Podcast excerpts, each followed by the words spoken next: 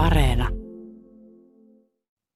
Kello on hetken kuluttua 10 yli kahdeksan ja nyt ääneen Ykkösaamu.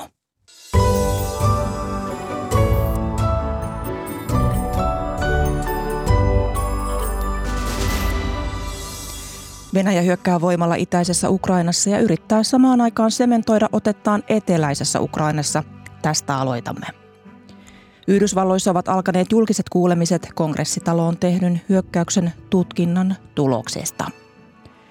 Tuleva viikonvaihde on kotimaassa puoluekokousten superviikonloppu. Kolme puoluetta on koolla ja ennakoimme mitä on luvassa.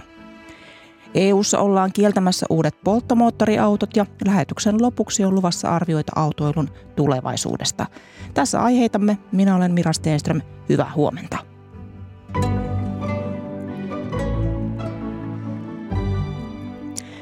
Aloitetaan Ukrainan sodalla. Huomenta Kiovaan toimittaja Maksime Fedorov. Huomenta, huomenta. Venäjän tukemassa niin kutsutussa Donetskin kansantasavallassa Itä-Ukrainassa määrättiin eilen kuoleman tuomio kahdelle Ukrainan puolella, anteeksi kolmelle Ukrainan puolella taistelleelle sotilaalle. Heistä kaksi brittejä ja yksi marokkolainen. Heitä syytetään muun muassa palkkasoturuudesta. Minkälaista huomiota tämä asia on herättänyt Ukrainassa? No Ukrainahan on monesti sanonut, että, että nämä niin sanotut kansantasavallat on täysin laittomia ja kaikki mitä siellä tapahtuu, niin, niin sillä ei ole mitään, mitään, niin kuin, mitään merkitystä. Niin, ää, niin tätä asiaa kommentoi eilen ää, Ukrainan presidentin kanslian neuvonantaja, niin, niin hän sanoi, että hän vertasi avoimesti tätä tapausta isikseen tai isisiin, niin, ähm, mutta sanoi, että erot, ero, erotuksena on se, että Venäjä tukee näitä näitä kansantasovaltoja, eli Venäjä on, äh, on terrorismin rahoittajavaltio. Venäjä on hyökännyt voimalla Severodonetskin kaupungissa itäisessä Ukrainassa, niin mitä tästä tilanteesta tiedetään? No me tiedetään se, että, että siellä jatkuu edelleen kiivat taistelut etenkin teollisuusalueella ja ilmeisesti Venäjä lisää aktiivisuutta läheisessä Izym-nimisen kaupungin ympärillä ja todennäköisesti aikoo iskeä Severodonetskin Izymin suunnalta eli luoteesta ja, ja myös ed, edelleen tuonne etelään Donbassin alueelle. Ja Ukrainan puolustusministeri on kertonut myös, että Venäjä keskittyy nyt sen jo hallussa olevien alueiden pitämiseen. No kaupungissa kerrotaan yhä olevan kuitenkin yli 10 000 siviiliä, niin mikä heidän tilanteensa on? Äh, no, tämä luku on peräisin kaupungin pormestarilta ja, ja ilmeisesti viimeisen viikon aikana on, se on vähentynyt ainakin kahdella tuhannella asukkaalla, eli sieltä pääsi ennen pois, mutta nyt ei enää pääse, niin kaikki äm, juuri näiden kiivaiden taistelujen takia. Äm, mutta naapurikaupungista evakuointi on, on vielä yhä mahdollista ja, ja ilmeisesti myös humanitaaristen toimitusten pääsy alueelle on, on erittäin hankaloitunut. Länsimaat ovat Ukrainalle lähettäneet viime aikoina järeämpää sotakalustoa, niin joko tämä näkyy taisteluissa? No sitä vielä vähän varhaista sanoa, sillä toimitukset ovat vasta alkuvaiheessa ja, ja länsimaissa kiistellään yhä edelleen, niin mitä konkreettisia aseita voi toimittaa Ukrainalle ja mitä ei. Erityisen empivä tässä asiassa on Saksa, jonka sisäiset poliittiset ristiriidat ja prosessit ovat jarruttaneet tätä, näitä asetoimituksia jo kuukausia. Niin Ukraina on vahvasti sitä mieltä, että ilman raskasta sotakalustoa ja ennen kaikkea ilman pitkän kantaman raketin heittimiä ja tykistöjärjestelmiä sodassa ei tule käännekohtaa. No Venäjän ulkoministeri Sergei Lavrov vieraili aiemmin tällä viikolla Turkissa neuvottelemassa muun muassa sodan takia näitä jumiutuneita viljakuljetuksia ja niiden eteenpäin saamista. Ja ehdotus oli, että Ukrainan satamat avattaisiin, mutta Ukraina ei tämän hyökkäyksen pelossa suostu miinojen poistoon. Niin onko Ukrainassa pohdittu, että miten nämä monelle maalle elintärkeät viljat saataisiin lopulta maailman markkinoille?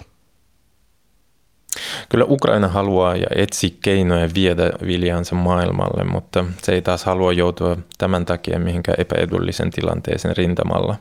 Niin Ukraina on neuvotellut monen, äh, monen maan kanssa vaihtoehtoisista vientikanavista, muun muassa maanteitse tai rautateitse, mutta niiden volyymit ovat niin paljon pienempiä kuin vesiliikenteessä, niin, niin että se ei, ei ää, tätä tilannetta pelastaa.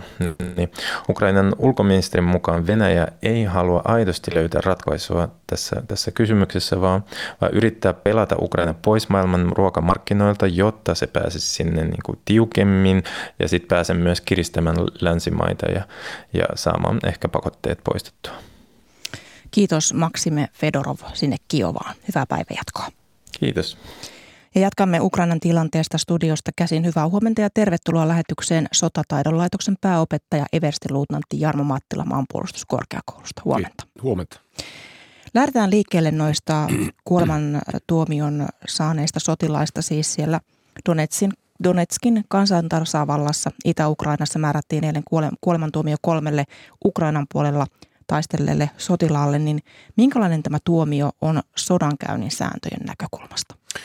No silloin kun sotilas kuuluu johonkin sotajoukkoon, kantaa selviä tunnuksia, jotain merkkiä tai asepukua ja, ja, ja aseet on näkyvästi esillä, niin ne on Geneven, Geneven sopimusten mukaisesti niin ihan laillisia taistelijoita. Eli ne, tässä, ne tiedot, mitä on käytettävissä ollut, niin nämä on ollut ihan normaalisti Ukraina armeijan sotilaita ja osa kuulunut merijalkaväkeä, eli ihan laillisia taistelijoita. Ja tarkoittaako tämä Geneven sopimus, että heille myös kuuluvat oike- sotavankien oikeudet? Kyllä, heitä pitää kohdella niin kuin sotavankia kohdellaan. Eli, eli tuota, niin, tämä tuomio, mikä nyt on annettu tässä, niin on täysin niin lainvastainen. Eli heitä ei voi tuomita kuolemaan? No ei. Kuinka paljon tämä tällainen, että, että kuitenkin tämmöinen tuomio on annettu, niin voi sitten tavallaan heijastua eteenpäin, koska nyt Venäjällä on kuitenkin sotavankiina muitakin. Voiko Venäjä yksinkertaisesti tuomita näitä ihmisiä enemmän kuolemaan? No varmasti voi ja jotenkin tuntuu, että nyt oli niin ensimmäinen niin tämmöinen näytösoikeudenkäynti oikein tuodaan, tuodaan esille selvästi tämä ja, ja, ja Venäjällä on todellakin paljon niitä sotavankeja siellä, että, että näitä voi tulla jatkossakin, mutta katsotaan miten nyt kansainvälinen yhteisö reagoi, että nythän on tuomittu voimakkaasti tämä toiminta. Mikä on näiden sotilaiden oikeusturva käytännössä? No kyllähän ne on niin venäläisten käsissä käytännössä tuolla, ja, ja, ja, mutta varmaan diplomaattiteitse niin kaikkensa Ukrainakin tekee länsimaiset, että pyritään auttamaan näitä vankeja. No Itä-Ukrainan Severodonetskissa on käyty kiivaita taisteluja viime päivinä. Myös viereinen Lisitsanskin kaupunki on kärsinyt mittavia tuomioita tykistötulituksen seurauksena. Päätetäänkö näistä kaupungeissa Donetskin alueen kohtalo, kuten Ukrainan presidentti on luonnehtinut? No ei nyt sillä lailla mitenkään strategisella merkityksellään nämä, nämä ole. Toki siinä, siinä ovat Donetsjoen rannalla olevia kaupunkeja ja jos ne Venäjä saa haltuunsa, niin mahdollistaa ylikulun rakentamisen. Varmaan ne sillat siellä alkaa olla tuhottu.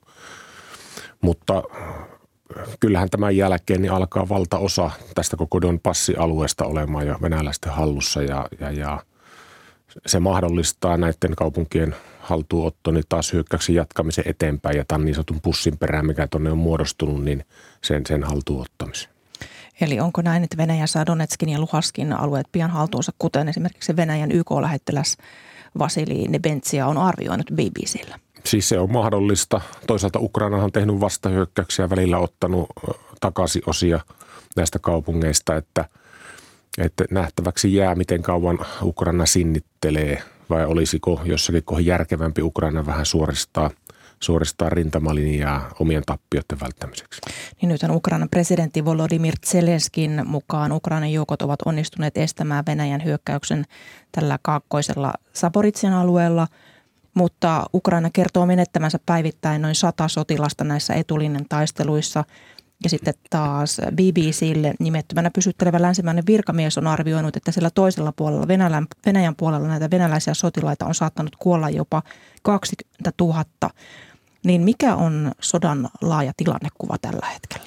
No huhtikuussa alkanut, jos sanotaan näin, että tämä on sodan toinen vaihe, niin on, on edelleen käynnissä ja on muuttunut tämmöiseksi kulutussodaksi ollut jo pitemmän aikaa sitä ja – Venäjä ei pääse mitenkään merkittävästi eteenpäin. Eteneminen on ollut todella hidasta ja, ja, ja taistelut on niin jumahtanut paikalleen, mutta kyllä mä niin arvioin, että Venäjälläkin jossakin kohin niin voima sillä lailla alkaa ehtymään, että pakko tämä hyökkäysvaihe on niin pysäyttää ja päättää johonkin ja taas sitten siirtyä seuraavaan vaiheeseen tai kasata voimaa lisää. Niin uskotko, että kun esimerkiksi tämän Venäjän voitopäivän yhteydessä kansainväliset monet kommentaattorit uumoilivat, josko Venäjä julistaisi tämmöisen liikennekannalle panon, niin että sitä ei tulla, tultaisi näkemään? No kynnys sen tekemiseen on korkea. Kyllä se on niin nähty, että se on sisäpoliittinen riski Venäjälle tehdä liikekannalle panon. Mutta hyvin aktiivisesti he tällä hetkellä värvää Venäjällä ää, vapaaehtoisuuden kautta ja sitten varusmiehillä painostet, varusmiehiä painostetaan tekemään näitä sopimuksia palvelukseen ja että hyvin aktiivinen henkilöstön värväys on käynnissä Venäjällä tällä hetkellä. No, Ukraina viranomaisten mukaan satoja ihmisiä pidetään kidutuskammioissa ja tutkintavankeudessa Hersonin alueella. Ja siellä sotilaiden lisäksi pidätettyjen joukossa on esimerkiksi aktivisteja. Ja tästä asiasta on uutisoinut muun muassa amerikkalainen CNN-kanava, joka ei ole voinut näitä tietoja vahvistaa, niin jos tämä tieto pitää paikkaansa, niin mitä kidutuksella tämän päivän sodankäynnissä voitetaan sellaista, mitä ei saataisi? Teknisellä tiedustelulla, sotilastiedustelulla? No tiedustelullahan kerätään tietysti kaikkea tietoa kaikista kanavista, että sitä niin henkilöistä kuulustelutiedustelun kautta saatava tieto on, on yksi, yksi tärkeä tiedustelun lähde kanssa, mutta tietenkään kidutushan ei ole sallittua. Siinä taas rikotaan kansainvälisen oikeuksien tai sodankäynnin sääntöjä ja tuota, ää, mutta normaali kuulusteleminen on, on, on sallittua, ja, mutta kaikkea ei tarvitse sotavankien kertoa. Mm. New York Timesin haastattelemat viranomaislähteet väittävät, että yhdysvaltais, yhdysvaltalaistiedustelulla on puutteellinen kuva Ukrainan armeijan sotatoimista ja nämä voivat sitä aiheuttaa hankaluuksia tämän Ukrainalle annettavan aseavun tarkemmassa kohdentamisessa, mutta sen sijaan tästä venäläisten sotatoimista ja tappioista tällä yhdysvaltalaistiedustelulla olisi viranomaislähteiden mukaan paljon parempi kuva, niin voiko tämä pitää paikkansa? Siis varmaan, että Yhdysvaltain tiedustelun painopistehän on nyt tuolla Venäjän sotatoimien seuraamisessa ja, ja, ja heillä on vahva tiedusteluorganisaatio ja, ja kyvyt siihen ja saavat, on jo, on jo nähty, että saavat hyvin tarkkaa kuvaa Venäjän toimista. En oikein usko, että Yhdysvallat tiedä myös Ukrainan toimista ja he pitää varmasti tiivistä yhteistyötä Ukrainan kanssa ja, ja, ja en, en usko ihan, että tuota, Yhdysvallat ei niin sitä tietäisi. Toisaalta Ukraina on pitänyt hyvin – hyvin tuota tiukkaa linjaa, mitä on kertonut omista asioista. Että operaatioturvallisuus niin on, on korkealla tasolla kyllä. Että tuota, niin, eihän he, he noin vain kerro ulkopuolisille niitä asioita, mutta kyllä yhteistyö Yhdysvaltojen kanssa on niin vahvaa, että tuota, uskon, että Yhdysvallat on perillä asioista. Mm. Länsihän on antanut tämän sodan aikana tosiaan kalustoapua – paljonkin Ukrainalle ja viimeisimpänä Britannia ja Yhdysvallat ovat luvanneet toimittaa raketinheittinijärjestelmiä. Norja on kertonut panssarihaupitsien toimituksesta, niin mitä tämä kalusto mahdollistaa tällä hetkellä Ukrainalla? No se mahdollistaa sen, että, että kyetään operatiivisen tulen käyttöön, kyetään vastaamaan tähän Venäjän massiiviseen epäsuoraan tuleen, millä, millä tällä hetkellä kulutetaan Ukrainan joukkoja. Eli epäsuoran tulen käytön voimasuhteita kyetään tasaamaan ja sillä, sitä kautta myöskin vähentämään ukrainalaisten omia tappioita. No aamun uutisissa juuri kuultiin, että myös järjestäytynyt rikollisuus näitä asetoimituksia seuraa. Ja näitä Ukrainaan annetuista aseista osa voi tosiaan päätyä lopulta rikollisten käsiin ja tästä on rikospoliisijärjestö Interpol varoittanut. Niin miten, ta, miten varmistetaan, että aseapu menee armeijan käyttöön eikä rikollisille? No se, varmaan tässä vaiheessa, kun sitä apua tuodaan, niin se suurella todennäköisellä päätyy sinne armeijan käsiin, mutta sitten monissa kriiseissä sitten, kun se sotatoimet päättyy ja tilanne on kuitenkin aika sekasortoinen ja, ja, ja välttämättä kaikki ne yhteiskunnat ei ole niin, niin tuota johdettuja, niin on nähty, että näitä aseita sitten valuu rikollisiin käsiin ja, ja niitä on tuolla taistelukentällä, väkisin jää taistelukentällä ennen kuin niitä keretään siivoamaan pois, niin, niin, niin – niitä jää sinne. Se, että Ukraina on kyennyt hyvin järjestelmällisesti kyllä toimimaan ja johdetusti tässä, niin, niin, niin se riski, että aseita isossa mitassa, varsinkaan järeitä, niin menee väärin käsiin, niin on pienempi. No Turkkihan neuvotteli toissapäivänä Venäjän kanssa Ukrainan viljanviennin sallimisesta ja Ukraina torjuu Venäjän ehdotuksen näiden miinojen poistamisesta Odessan kaupungin edustalta, jotta tämä viljanvienti satamasta voitaisiin aloittaa uudelleen – tässä on kysymys siis siitä, että Ukraina pelkää tämän miinoituksen purun hyödyttävän Venäjän joukkoja, niin miten miinoitettu tuo Ukrainan rannikko on tällä hetkellä kokonaisuudessaan? tarkkaan en tietenkään tiedä, että miten, miten Ukraina se on tehnyt ja miten tarkkaan nämä miinotukset on heillä niin merkitty. Että Suomi, Suomi, kun näitä tekee, niin Suomihan merkkaa hyvin tarkkaan ihan miinan tarkkuudella. Me tiedetään, missä ne miinat on. Myös merellä. Myöskin merellä. Ja, ja, ja yleisesti näitä on useita tasoja, miten miinotetaan. Eli on kauempana ja sitten lähempänä ja tullaan rantaan ja, ja ääritilanteessa jopa satama pystytään sitten miinottamaan. Ja nyt, että niitä alettaisiin raivaamaan tässä tilanteessa, niin on, on iso, iso työ, viikkojen työ. Ja jos tiedetään tietenkin tarkemmin ne miinotukset ja miinat, niin se on nopeampaa, se nopeutuu huomattavasti, mutta ää, tiettävästi Ukrainan ää, miinanraivauskyky tuolla merellä niin on aika rajallinen. Onko siellä myös Venäjän miinoja? Ää, Venäjä ei varmasti ole niin sillä lailla aktiivisesti en usko, että on miinottanut itse, koska he on, heillä on se laivastoylivoima ja se mereherruus. Ja se saattaisi ää, ri, tulla ri, riskiä heidän omille aluksille, jos heillä olisi niin omia miinoja. Kyllä mä luulen, että ne on niin ukrainalaisten miinoja, mitä siellä on. Venäjähän yrittää vahvistaa otettaan eteläisessä Ukrainassa saadakseen maayhteyden Venäjän Hersonin ja Krimin välille. Ja Venäjä väittää nyt kunnastoneensa tuolla Kaakkois-Ukrainassa teitä, rautateitä ja tärkeän tällaisen Krimille virtaavan makean veden kanavan, niin mitä tämä maayhteys mahdollistaa sotilaallisesti, jos se saadaan aikaa? No sehän, jos sieltä se rautatieyhteys saadaan toimimaan, niin, niin sehän nopeuttaa ja helpottaa huomattavasti joukkojen huoltoa. Eli, eli rautateitse kyetään huoltamaan joukkoja huomattavasti tehokkaammin ja paremmin kuin, kuin maanteitse. Ja tämä on ihan venäläisille tyypillinen – tapa. Eli Venäjä pyrkii aina rautatien rakentamaan siihen suuntaan, mihin se hyökkää ja mitä aloite ottaa haltuun. Nyt tämä Venäjän hyökkäyssota on ollut käynnissä helmikuun lopulta saakka ja aiemmissa arvioissa tätä sodan loppua on povattu nyt kesän korvalle, mutta kuitenkin tosiasia on, että sota jatkuu. Miltä nyt nämä lähikuukaudet näyttävät, Jarmo Mattila? Minkälaista analyysiä siitä voi sanoa? No niin kuin sanoin, sanoin äsken, niin mä uskon, että muutaman viikon sisään niin tämä Venäjän tämän vaiheen hyökkäys tulee päättymään vääjäämättä. Ja, ja, ja sitten alkaa joku seuraava, seuraava vaihe voimaa kerätään mahdollisesti lisää ja, ja näin, mutta itse sota tulee jatkumaan vielä kuukausia. Että ei semmoisia merkkejä nyt on näköpiirissä, että yhtäkkiä päättyisi jotenkin. Tässä jo var, varhaisessa vaiheessa on puhuttu tästä venäläisjoukkojen heikosta taistelumoraalista ja nämä väitteet eivät ainakaan nyt viime aikoina ole vähentyneet. On ollut esimerkiksi tämmöisiä tietoja, että sotilaat ovat saattaneet kysyä lakineuvoja, jotta he välttäisivät palaamasta rintamalle, niin jos taistelun moraali rapautuu, niin onko sitä ylipäätään palautettavissa?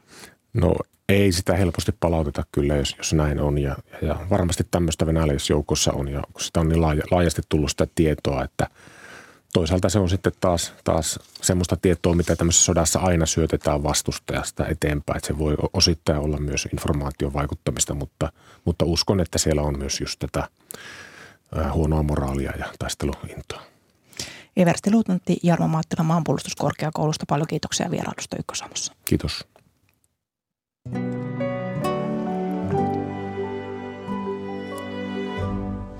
Sitten menemme Yhdysvaltoihin. Siellä on aloitettu julkiset kuulemiset kongressitaloon viime vuoden loppiaisena tehdyn hyökkäyksen tutkinnan tuloksista.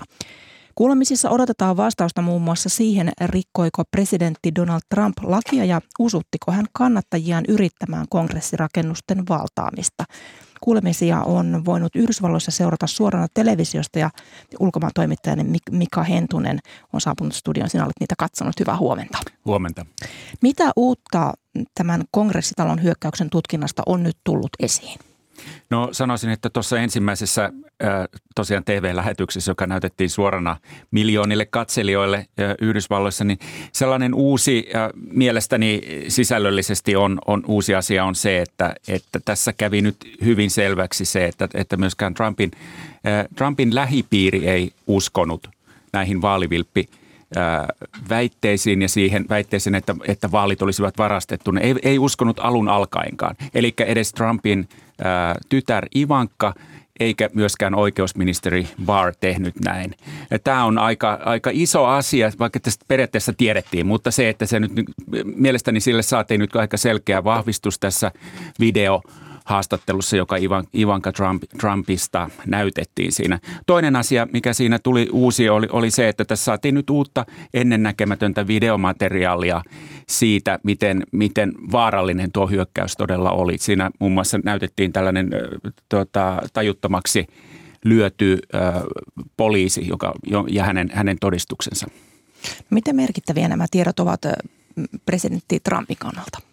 No kyllä nämä kaikki tietenkin ovat, mutta se, se että mitä se sitten tarkoittaa, joutuuko Trump mahdollisesti syytteeseen, niin se jää, se jää nähtäväksi. Että hänellä ei ole enää syytesuojaa, mitä presidentti on, että periaatteessa voi olla, mutta hän on tähänkin asti, hän selvisi presidenttinäkin kahdesta virkarikosoikeudenkäynnistä.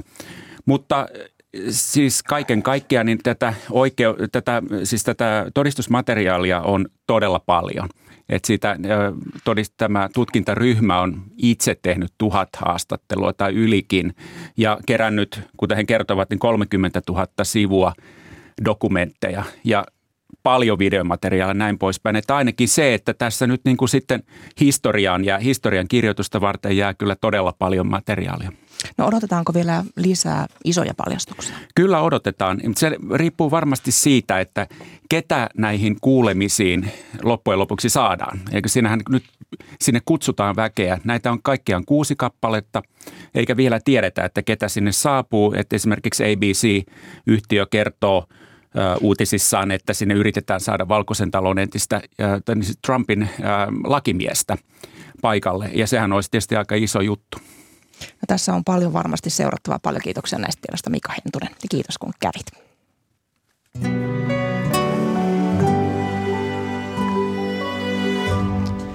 Kello on 8.31 ja tässä lähetyksessä puhutaan seuraavaksi tulevan viikonlopun puoluekokoussumasta, mitä siellä on odotettavissa.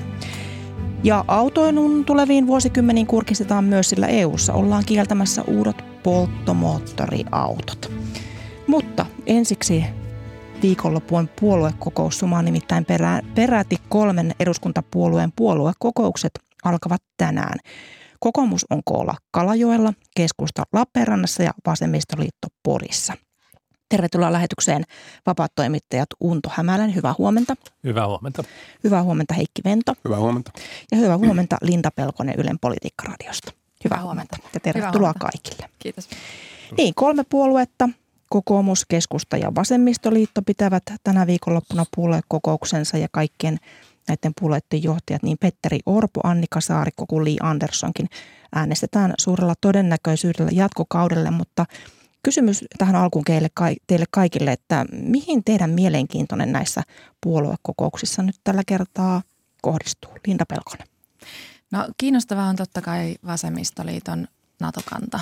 Että, että hehän on aikaisemmin tehnyt sen päätöksen jo, että tämä NATO-kysymys ei ole heille hallituskysymys. Eli he ei ole eromassa hallituksesta, vaikka Suomi sitten on hakemassa NATOon. Se oli iso päätös ja sehän päätettiin äänin suurin piirtein 50-20, eli ei vasemmistoliitossa aivan valtavaa vastustusta NATOa kohtaan enää ole, mutta onhan se historiallisesti iso päätös, jos he rupeaa tätä NATO-kantaansa oikein virallisestikin muuttamaan.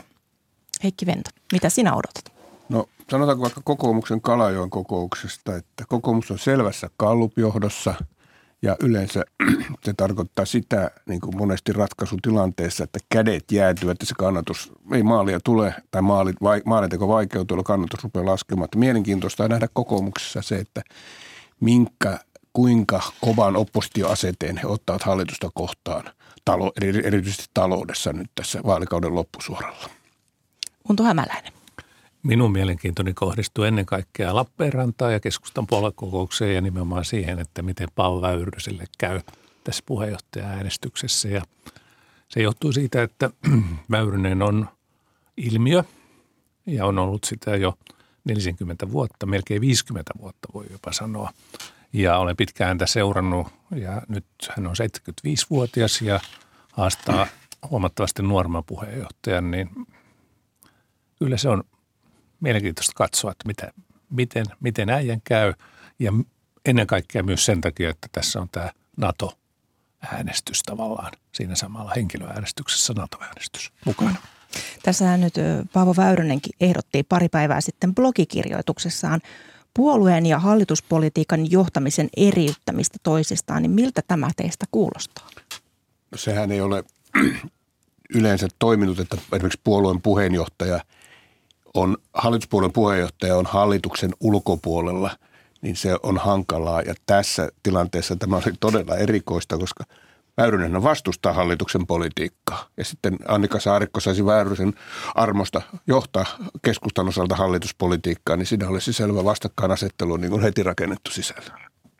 Niin tässähän Paavo Väyrynen vastustaa NATO-jäsenyyttä mm. ja hän sanoi huhtikuussa asettuvansa ehdolle puheenjohtajaksi, koska hän haluaa avata keskustelun puolueen ulko- ja turvallisuuspoliittisesta linjasta. Niin lähtikö tämä keskustelu koskaan liikkeelle keskustassa? No se ei ennättänyt lähteä liikkeelle, mutta ratkaisu syntyi. Eli, eli tuota, keskustahan äh, puoluekokouspäätökset ja muut linjanvedot oli hyvin voimakkaasti NATO-jäsenyyttä vastaan. Ja sen jälkeen, kun Venäjä hyökkäsi Ukrainaan ja ensimmäiset mielipidemittaukset suomalaisten NATO-kannan kääntymisestä tuli, niin, niin keskusta kuin monet muutkin puolueet ryhtyivät miettimään nopeasti, että – että myöskin puolueiden kantoja pitää muuttaa. Ja keskustakin muutti kantansa ää, sillä tavalla, että, että puolue ilmoitti kannattavansa NATO-jäsenyyttä, jos valtiojohto siitä tekee ehdotuksen. Ja sitten kun keskusta kuitenkin, keskusta edustajat kuuluvat itse myös valtiojohtoon, niin – tässä sitten syntyy tämä päätös. Se oli todella nopea, jos muistaa, että puheenjohtaja Annika Saarikko vielä tammikuun ensimmäisenä päivänä ilmoitti, että keskusta ei kannata Suomen liittymistä NATOon. Mitä luulet Linda Pelkonen, minkälainen kannatus Paavo Väyrysen ajatuksille on tuolla puoluekokouksessa? No vaikea sanoa, onhan Paavo Väyrynen ollut tosi suosittu Lapissa. 2015 vaaleissa muistaakseni hän sai yli 6000 ääntä – ja myöskin hän oli presidentinvaaleissa ihan pärjäs paremmin jopa kuin Matti Vanhanen, eli hän oli neljänneksi suosituin ehdokas presidentinvaaleissa jo heti Laura Huhtasaaren jälkeen siellä, että, että onhan hän suosittu noin yleisesti, mutta voi olla, että hänen suosionsa on tässä hiipumaan päin. No sitten vasemmistoliitto, se on kanssa koolla ja tämä NATO-kysymys on vasemmistoliittoa jakanut. Minkälaisia railoja te uskotte sieltä vasemmistoliiton puolelta löytyvän NATO-kysymyksessä? No kyllä, kyllähän siellä löytyy ja sehän on näkynyt ihan viime päivinä kansanedustaja Markus Mustajärven kannanottoina. Mutta vasemmistoliiton kannattajistahan on joidenkin mittausten mukaan enemmistö, jo kannattaa NATO-jäsenyyttä, mutta puolue ei ole selvittänyt oman jäsenkuntansa tuota, E, ja, niin kuin jakaumaa, josta saadaan tietysti nyt viitteitä tuolla puoluekokouksessa. Siinä mielessä se on mielenkiintoista, että kuinka tämä menee. Ja, ja kyllähän vasemmistoliitossa on edelleen vielä, jos ei varsinaisia jäseniä, niin kuitenkin tämän SKPn vähemmistön perillisiä lainausmerkeissä, jotka ovat jyrkästi NATO-jäsenyyttä vastaan. Että kyllä minä uskon, että sinne joku NATO-oppositio joka tapauksessa jää. Niin tässähän kun viittasit, niin esimerkiksi Vasemmistoliiton Markus Mustajärvi sanoi eilen Ylen kahdeksan minuuttia ohjelmassa, että muissa puolueissa rivit ammuttiin suoriksi, mutta Mustajärven mielestä pitäisi nyt selvittää, oliko kansanedustajilla vapaa oikeus muodostaa kantansa Natosta, niin mitä te ajattelette, että kuinka aitoa keskustelua eduskunnassa käytiin NATO-jäsenyydestä? Kyllähän siellä käytiin ihan perusteellinen keskustelu oikeastaan kahteen kertaan – NATO-jäsenyydestä tässä huhti-toukokuun paikkeilla. Ja kun muistaa sen, että tämä asia on kuitenkin ollut Suomen politiikassa ää, areenalla esillä noin 30 vuotta. Että kyllä, kyllä ymmärtääkseni ne, jotka sen päätöksen tekivät, eli tässä tapauksessa siis kansanedustajat – 200 kansanedustajaa, niin kyllä heillä oli kaikki se tieto ja kaikki se näkemys, mitä nyt ihmisellä ylipäänsä voi tällaisessa tilanteessa olla. Et, ja, ja ymmärtääkseni eh, vapautta ei rajoitettu missään puolueessa. Mm. Et vapaat kädet, kädet annettiin tässä äänestyksessä. On kyllähän samaa mieltä Unto Hämäläisen kanssa tässä, että kyllä oikeasti sitä keskustelua käytiin ja, ja jos seurasi näitä keskusteluja, niin kyllä voi todeta, että siellä useampi kansanedustaja myös oli vastaan tätä ja, ja sanoi näkemyksensä ihan avoimesti, että, että en ihan ymmärrä tätä kritiikkiä siitä, että, että ei olisi ollut mahdollista vastustaa Suomen NATO-jäsenyyttä. Totta kai oli. Kokoomus on koolla Kalajoella ja, ja kokoomushan on nyt näissä kannatusmittauksissa, puoluekannatusmittauksissa repäissyt reilusti kaulaa kilpailijoihinsa, niin miten yhtenäisenä näette, että kokoomus käy kohti ensi huhtikuun eduskuntavaaleja?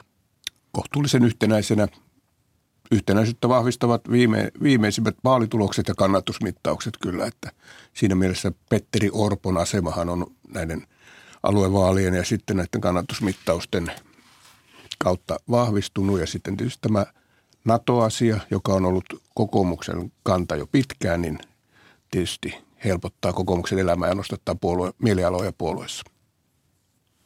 Samaa mieltä kuin Heikki, että kyllä yleensä menestyvät puolueet ovat aika yhtenäisiä.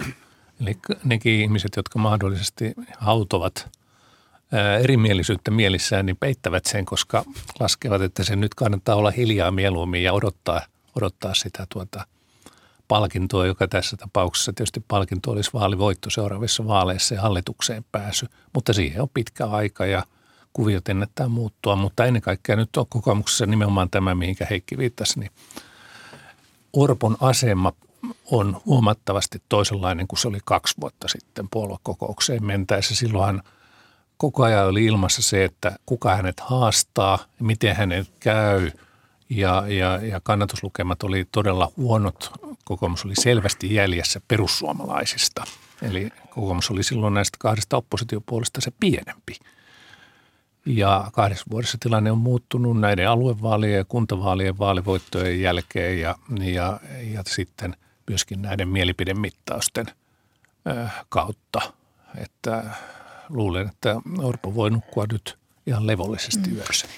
Orpolla on tuota, Annika Saarikon keskustan puheenjohtaja verrattuna varmaan niin kuin syvemmät yöunet. Tässä vaikka keskustassa Paavo Väyrynen kiinnostaa paljon, mutta keskustalle puolueena on huolestuttavaa se, että puolen kannatus on koko ajan 12-13 prosenttia. Ja jos toisissa vaaleissa peräkkäin tulee tällainen alle 15 prosentin tulos ja vielä huonompi kuin edellisissä vaaleissa, niin sehän tarkoittaa niin keskustan tämmöisen historiallisen aseman tavallaan muuttumista keskisuuriksi puolueeksi valtiohoitajapuolueesta. Eli keskustan hallituksen meno on silloin muiden puolueiden varassa huomattavasti enemmän kuin aiemmin. Niin kyllähän keskusta on tässä hallituksessa saanut ne kymmenen kynnyskysymystä, mm. jotka haluskin. Tavallaan heillä on paljon enemmän valtaa kuin noin pienellä puolueella mm. hallituksessa normaalisti olisi, mutta sehän ei ole mitenkään itsestään selvää, että seuraavassa hallituksessa keskustalla on ihan samanlaista neuvotteluvalta, jos he sinne ylipäätään edes pääsee. Ja mitä kokoomukseen tulee, niin kyllä varmaan Petteri Orpolla voi olla hyvin muistissa se, että ennen viime eduskuntavaaleja hän meni sanomaan, että ihminen ei ole desimaali, joka oli hänelle aika sitten taas kohtalokasta, että hän, toi, hän ei tätä Esperi Care-kohua jotenkin hoitanut kauhean hyvin. Että varmaan se semmoinen kielikeskellä suuta linja on tällä hetkellä ehkä näistä vanhoista tra- traumoistakin johtuen ihan, ihan järkevää. Niin nyt eduskuntavaalit tosiaan vajaan vuoden päästä, niin näyttääkö, että tämä hallituspohja jatkaa? No kyllä se vaaleihin asti jatkaa. Mutta, mutta sen jälkeen. mutta tuota, kyllä se yleensä niin on, että jos hallitusyhteistyö sujuu kohtuullisen hyvin, niin kuin se nyt näyttää tällä hetkellä tällä, tällä nykyisellä pohjalla sujuvan, niin eh, jatkuvuuden lakia yritetään pitää yllä. Mutta no, meidän järjestelmähän lähtee siitä, että, että vaalien jälkeen tavallaan suurimmalla puolueella on aloiteoikeus eh, hallitusneuvotteluissa ja, ja tavallaan etuotto siihen, siihen tilanteeseen. Ja, ja tuota, kyllä mä luulen, että suurimman puolueen paikkaa tavoitellaan ja, ja se tietyllä lailla määrittelee sen, että miten se hallitus, hallitus lähtee, eh, hallituksen rakentaminen lähtee liikkeelle. Heikki Venta. Niin tuossa Untola oli sanapari tällä hetkellä näyttää hallitukselta. Tämä Marinin hallitushan on käytännössä ollut kahden asian hoitaja ja vanki, eli pandemian ja NATO-jäsenyyden. Ja ja tuota, punamultaa ei ole sillä tavalla, eli SDPn ja keskustan yhteistyötä testattu sellaisessa tilanteessa, etteikö näiden kotimaan talous- ja muiden asioiden yläpuolella olisi ollut jotain suurempaa tämmöistä kansallista kysymystä, johon myöskin oppositio on otettu mukaan, eli erityisesti NATO-asiassa. Ja nyt edessä on sitten inflaatio ja sitten on tämä kunta-alan työmarkkinakiista, niistä voi tulla hallitukselle paineita vielä – Ja sitten tämä inflaation hoitamissahan on jo nähty se, että valtiovarainministeri Saarikko vihjailee tuloveroalennuksilla, että niillä hoidetaan tämä kysyntäongelma. Ja taas esimerkiksi Li Andersson on puhunut siitä, että ei, ei, ei valtio maksa niin kuin ostovoimaa, että veroalennuksilla, vaan se pitäisi hoitaa palkankorotuksella. Eli tässä talouspolitiikan jännitteitä varmaan tulee tuohon elosyyskuun budjettiriiheen, joka on siis tämän hallituksen viimeinen budjetti ja vaalibudjetti. Että siinä niin kuin mitataan sitten tämä, kuinka, minkä, minkälaista on yhteistyö ja sitten tämän työmarkkina-asioiden osalla mitataan, kuinka hallituksen hermo pitää siinä. Mm. Niin onhan tässä tosi mielenkiintoista tässä edellisessäkin Ylen kallupissa, että SDP on siellä jonkun pienen kaulan päässä kokoomuksesta, eli, eli toisena. Että et vaikka ollaan hallitusvastuussa, niin se ei välttämättä tarkoita sitä, että se syö sitä kannatusta, niin kuin yleensä on. Yleensähän hallituspuolueet pärjää kallupeissa huonosti sen takia, että oppositio pääsee haastamaan ja pääsee myös ihan eri tavalla argumentoimaan ajankohtaisista asioista, kun hallituksessa on pakko tehdä niitä ikäviä päätöksiäkin. Mutta nyt hallitus on päässyt kuitenkin tekemään sitten, okei okay, koronapolitiikka on ollut kohtuullisen onnistunut, näin voi kai sanoa suurin piirtein – saatiin sotemaaliin ja nyt pääministeri pääsee profiloitumaan vielä näissä NATO-kysymyksissä, niin nämä voi selittää sen, että SDP mm. on itse asiassa ihan kohtuullinen ja hyväkin kannatus tällä hetkellä ja on jopa mahdollista, että he saattaisi jopa ö, kilpailla pääministeripaikasta seuraavissa vaaleissa, jos ei nyt mitään ihmeellistä tapahdu. Mutta kuten totesin tuosta Esperi Kerkohusta viime vaalien aikana, niin kyllähän joku tämmöinen yksittäinenkin lausunto, yksittäinen kohu voi keikauttaa näitä suhteita silloin, kun erot on hyvin pieniä näiden kärkipuolueiden välillä. Eli paljon teillä politiikan seuraajilla riittää tässä katsottavaa. Paljon kiitoksia vierailusta Ykkösaamussa toimittajat Unto Hämäläinen, Heikki Vento ja Linda Pelkonen. Hyvää viikonloppua teille kaikille. Kiitos, Kiitos samoin. Kiitos.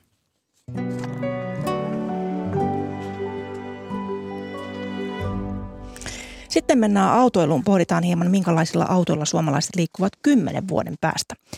EU-parlamentti kannattaa nimittäin uusien henkilö- ja pakettiautojen päästöttömyyttä vuoteen 2035 mennessä. Tämä tarkoittaa sitä, että EU kieltää polttomoottorilla käyvien autojen rekisteröinnin vuodesta 2035 lähtien, mikäli parlamentin kanta ei jatkoneuvotteluissa muutu.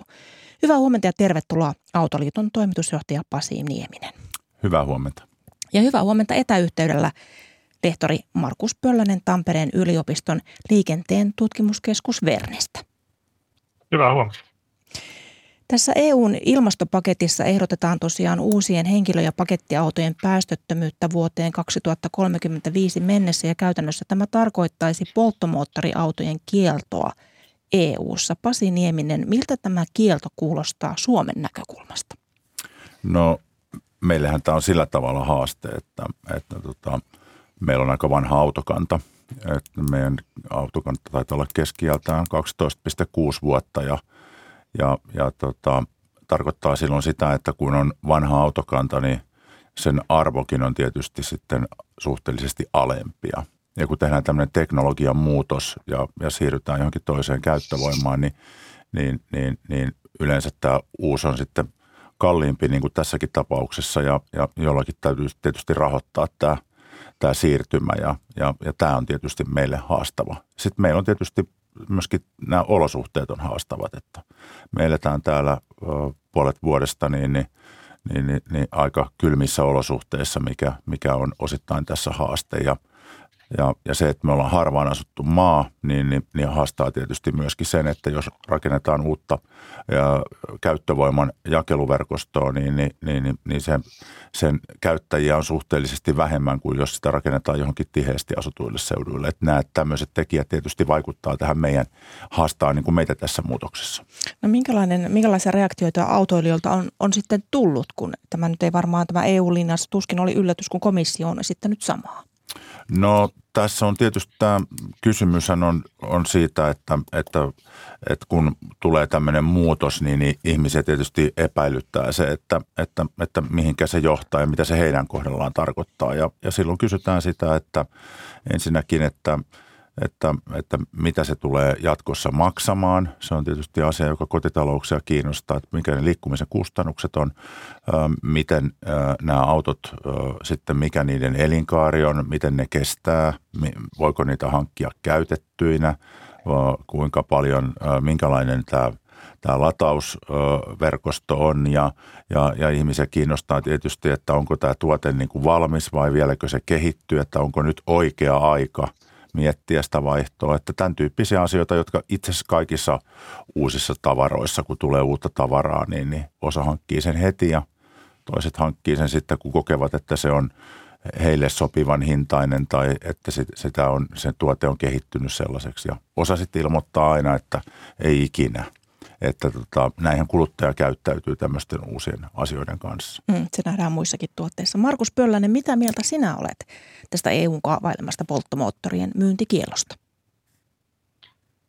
Tämä on aika looginen askel nyt, mitä ilmastopolitiikkaa on, on tota, tehty EU-tasolla ja varmasti niin kuin Suomenkin linjauksia, jos ajattelee, että pyritään liikenteen päästöt ensin puolittamaan ja sitten kokonaan päästöttömäksi ja, ja toisaalta fossiilista polttoaineista eroon nyt esimerkiksi Ukraina.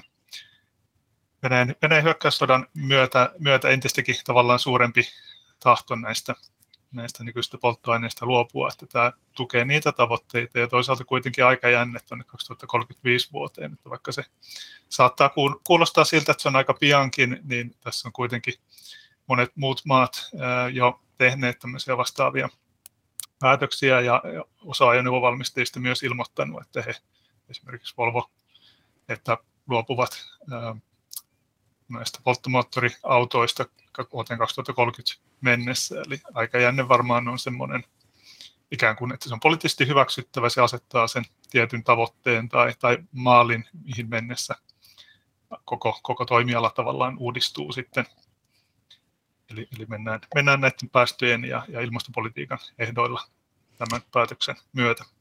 Niin Markus Pöllönen, nyt kun otit tuon Venäjän hyökkäyssodan e- esille, niin tartun siihen, sehän vaikuttaa paitsi komponenttien saatavuuteen, mutta myös, myös metallien ja mineraalien hintoihin ja näitä aineita sitten taas tarvitaan sähköautojen akuissa ja Ukrainassakin esimerkiksi on litiun e- esiintymiä, niin jos tämä sota jatkuu, niin joutuuko liikenteen sähköistyminen ongelmiin?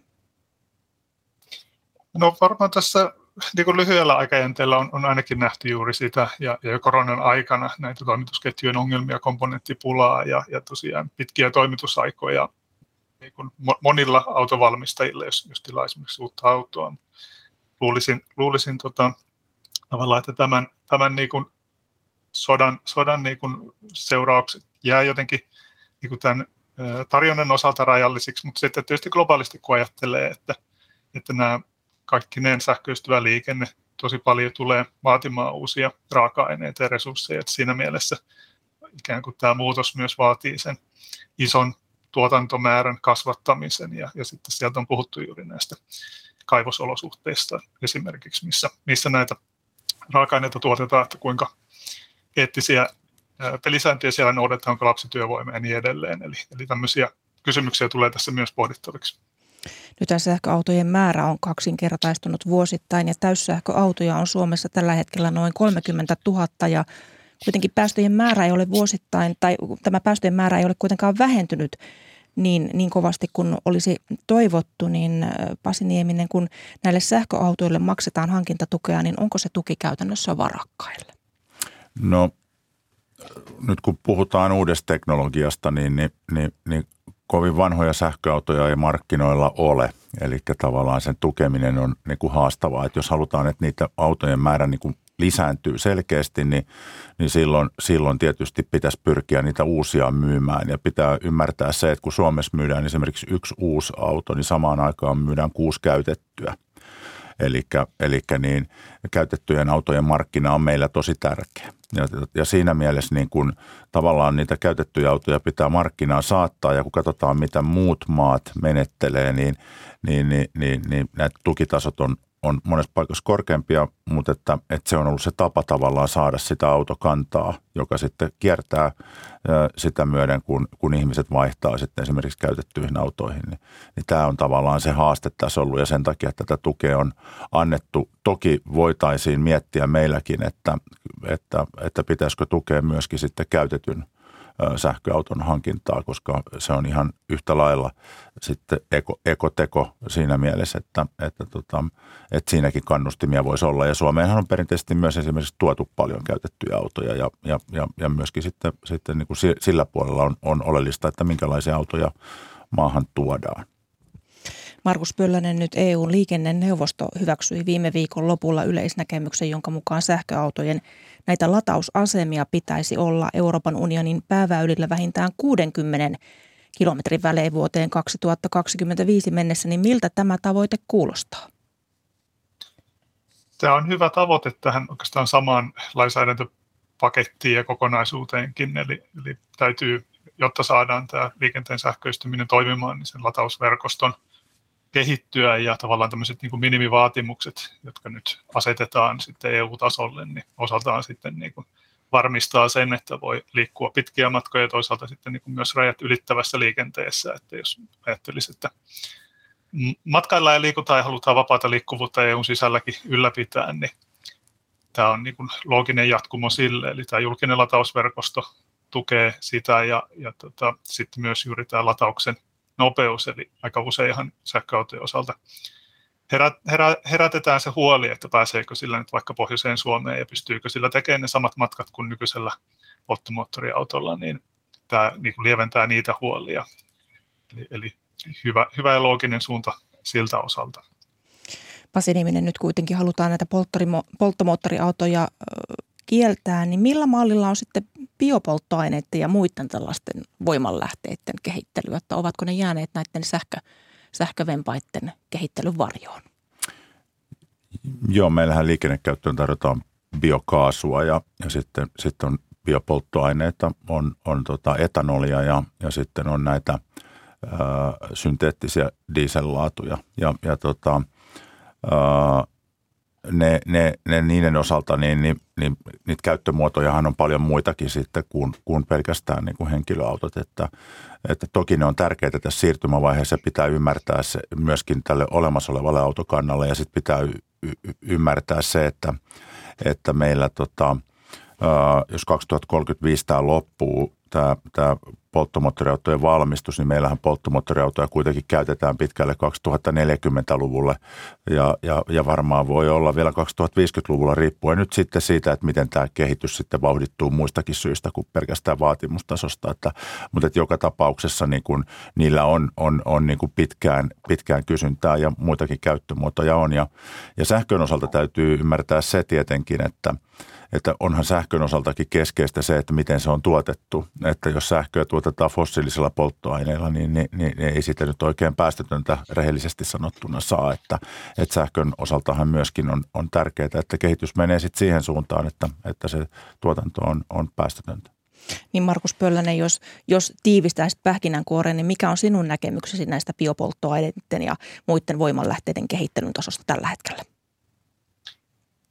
Joo, varmasti niin kuin se, se keskustelu vielä tuossa viisi vuotta sitten oli, oli paljon aktiivisempaa juuri ja, ja niin kuin eri, eri valmistajat oli vähän eri linjoilla ja sitten erityisesti EUn, EUn alueella ja, ja tota, kuitenkin EU niin globaalistikin hyvin tärkeä markkina ja, ja täällä on paljon isoja toimijoita, että tämä sähkö on tavallaan nyt sitten ikään kuin poliittisesti valittu ja, ja myös niin ajoneuvoteollisuus siihen, siihen taipunut, että tästä niin kuin Suomen osalta just tämä, että biokaasua nostettu esille, niin sitä voi sitten käyttää siellä raskaassa liikenteessä sitten vaikkapa, että kun nyt puhutaan tänään, tänään tässä erityisesti henkilöautoilusta, niin vahvasti näyttää tosiaan siltä, että akku, akkusähköautot on se ikään kuin se voittava teknologia nyt sitten tähän lähivuosikymmenille. Lehtori Markus Pöllänen Liikenteen tutkimuskeskus Vernestä ja Autoliiton toimitusjohtaja Pasi Nieminen. Paljon kiitoksia tästä keskustelusta ja vierailusta Ykkösaamussa. Kiitos. Kiitoksia. Kiitoksia. Ja kanssani tätä lähetystä ovat valmistelleet Katariina Lahtonen, Angela Nurmi, Mikko Haapanen ja Tarja Oinonen. Tuottajana on ollut Maria Allakokko ja äänitarkkailijana Marko Vierikko. Ja kerrotaan, että presidentti Sauli Niinistön isännöimät Kultaranta-keskustelut, ne alkavat sunnuntaina ja Ylehän välittää nämä Kultaranta-keskustelut suorana ja seuraa niitä myös uutisissa. Sunnuntaina lähetykset kello 15.50 alkaen sekä kello 18.15. Ja presidentti Niinistö vastaa kansalaisten kysymyksiin kysymyksiin ensi tiistaina Radio Suomessa kello 11 uutisten jälkeen ja Ylen verkkosivujen kautta voi lähettää kysymyksiä vielä puoleen päivään asti. Mutta kuuluttaja Olli Kaari, huomenta. Hyvää huomenta. Nyt vielä kuunteluvinkit viikonloppuun. Öö, rasistisesta puheesta puhuvat Marian Abdulkarim ja Timo Soini tunnin kuluttua Ruben Stillerin vieraana. Ja uusi sarja M niin kuin musikaali vierailee Helsingin kaupungin teatterin katsomossa ohjaaja Samuel Harjanteen kanssa 17 jälkeen. Jatkossa myös muita musikaalivieraita Reeta Westman ja Tuukka Leppänen tavataan kesän mittaan. Oi musikaalien maailmaan. Se on varmasti todella mielenkiintoista. Mm-hmm. Paljon kiitoksia näistä Kiitos. Olli Kari. Ja vähitellen tosiaan ykkösaamu tässä päättyy nyt. Kiitoksia sinulle seurasta ja menemme aikamerkin kautta kello yhdeksän uutisiin.